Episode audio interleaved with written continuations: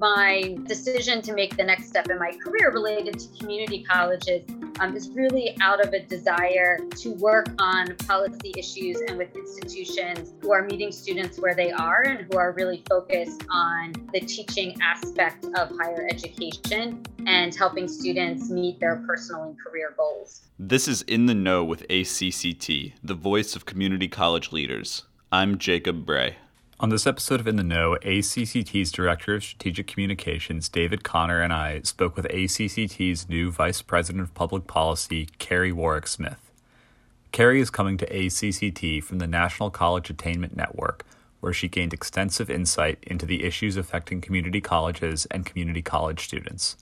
She has a lot to offer ACCT, and I think you all will enjoy getting to know her. Today, on this episode of In the Know, we, uh, my colleague David Connor and I, are talking to Carrie Warwick Smith, ACCT's newest vice president. So everyone has the opportunity to get to know her before our National Legislative Summit.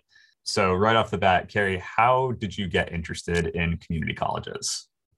Thanks, Jacob and David. Um, glad to be joining you today and very excited to join the team at ACCT. Uh, so, how I became interested in community colleges um, really stems from my career focused on opportunity for students. I've spent the last decade plus at the National College Attainment Network uh, working on issues related to students from low income backgrounds, students of color, and students who are first in their family. And so the, you know, had worked with community colleges and colleges of all types for several years now. And my you know, kind of decision to make the next step in my career related to community colleges um, is really out of a desire uh, to work on policy issues and with institutions who are meeting students where they are and who are really focused on uh, the teaching aspect of higher education and helping students meet their personal and career goals. Are there any initiatives that you've worked on in the past that uh, you're excited to continue working on at ACCT, or is there anything um, coming up uh, in the you know, legislative pipeline, so to speak, that you're uh, keeping an eye on and you know, looking forward to working on more? Um, thanks. That's a great question. I think the area that I have been working on recently that I'm most excited to continue on are the policy issues around basic needs for students.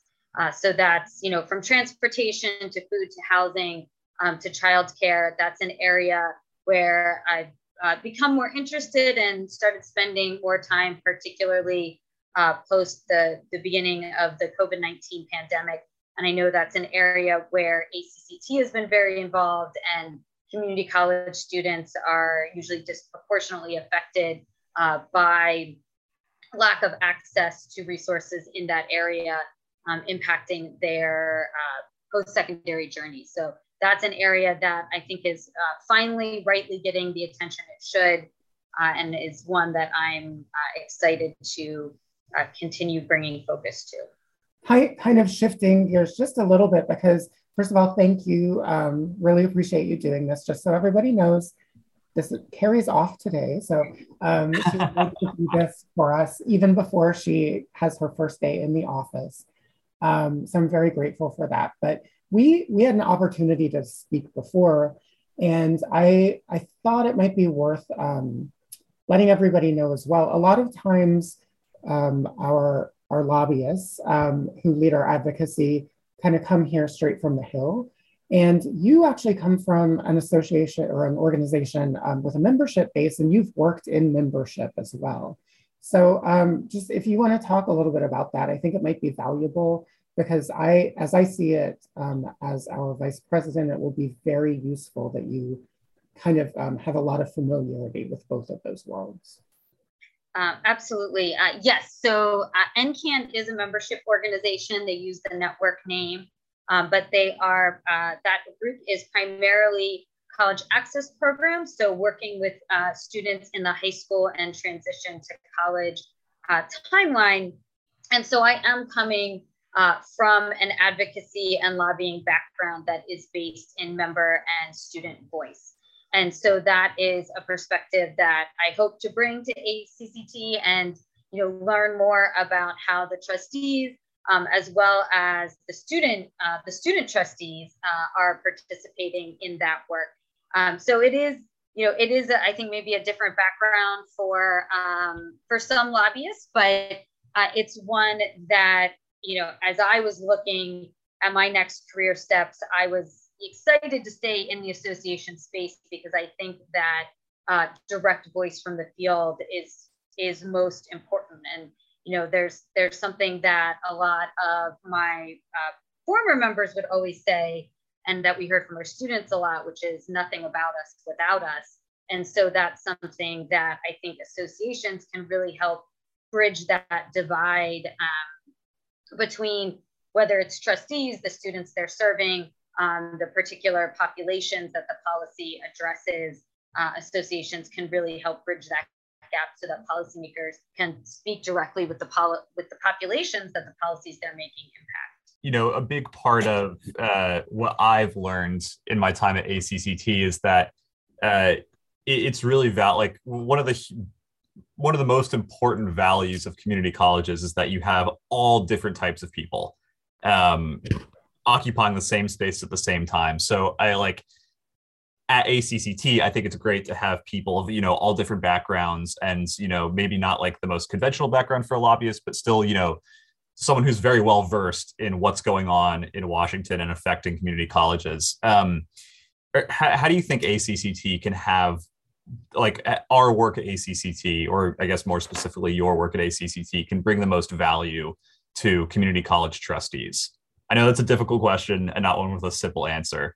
Um, so I apologize for that, but going to focus in specifically on the phrase of value to the trustees. So, you know, I think there's there is multiple parts to doing uh, policy and advocacy work. So part of it is, you know, the big goal, you know, the, the goal that all community colleges share of uh, educating students and training the workforce and contributing to their communities and it's you know the, the trustee's role to guide the institutions um, in achieving that mission and you know i think that's you know that's kind of my purpose in this work you know more specifically as a trust as an individual trustee who is a member um, of acct and who is you know participating they're looking for a value to their membership. And so that kind of comes in that that member services umbrella. And I think in that regard, um, ACCT has an important role when it, it comes to being the eyes and the ears on the ground uh, for the trustees, uh, you know, as they're around the country and going about their day. Many of them have day jobs in addition to being trustees.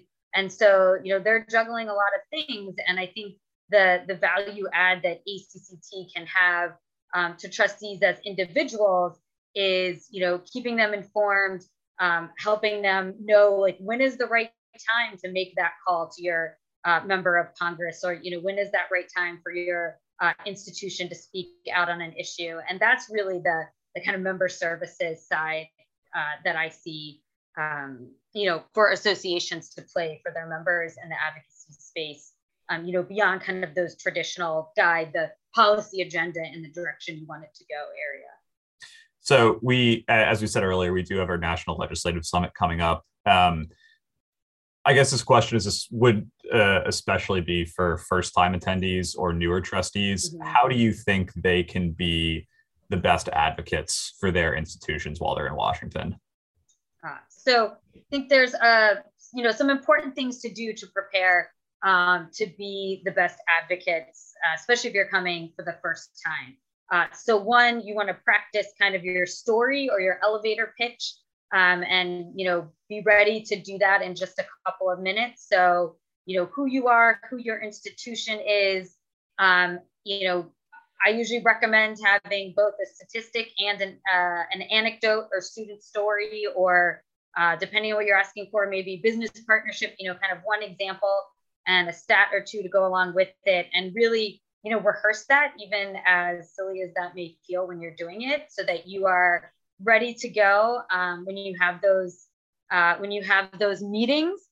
Um, so I would say that's the best preparation. And then the the second piece, kind of along with that pitch, is to know what you're going to ask for. There should there should always be you know, some kind of reason that you're meeting with them beyond just introductory. There should always be an ask, but that ask doesn't necessarily need to be please introduce this bill or vote on that bill. You know, it can be something like please come tour the campus if you've never been here before. You know, to to try to build a relationship with uh, with the member of Congress, um, particularly if you've never met them before. Uh, and then finally, I always say be flexible. Uh, you know, especially with the uh, heightened security on Capitol Hill right now. Um, it's you know it's just important to be flexible on time, on location, whether you're in person or on Zoom. Um, you know, kind of being in communication, checking in with the folks you're going to meet with, uh, and then you know be flexible to their schedules because um, members of Congress and Hill staff don't always have control over when and where they are going to be, and so you know we try to meet them where they are, both, both literally and figuratively. and um, so, speaking of meeting people where they are, you're going to be there.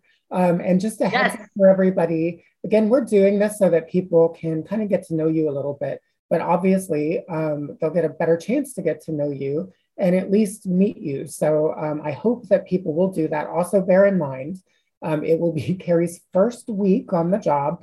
So overwhelm her with requests and things. However, um, yeah, do have some substantive um, conversations. It's very clear that uh, Carrie has a, a deep um, knowledge base and knows a lot about uh, not only how things work, but what's going on in this sector. So she will be there for that. Um, Carrie, I wonder when you're meeting people, um, just so you know, probably about uh, 25% or so of attendees will be college presidents, and most of the rest will be trustees, um, along with students, because we do encourage um, people who come here to bring their students to the Hill to tell their own stories. Uh, we found that that's effective. So, what what would you like to hear from people? Thank you, David. Uh, I am excited to be there. Uh, I think I, have been thinking about this as like baptism by fire of just, you know, diving in feet first. Uh, and I'm really excited uh, to meet everyone and see the membership uh, in action. Uh, so I am I'm glad that I was able to start um, before the conference. Uh, I am I am a resident of Washington D.C., but I'm going to be in the hotel, so I am uh, there the whole time trying to meet as many people as possible. Um, I think you know when I when I do meet people, uh, whether it's trustee, president, or student, you know, I really want to hear about where they're from, um, you know, kind of how their school is integrated in their community and the challenges they're facing, and how ACCT can help kind of give uh, voice to those uh, challenges uh, on Capitol Hill in ways that the federal government uh, may be able uh, to help address them.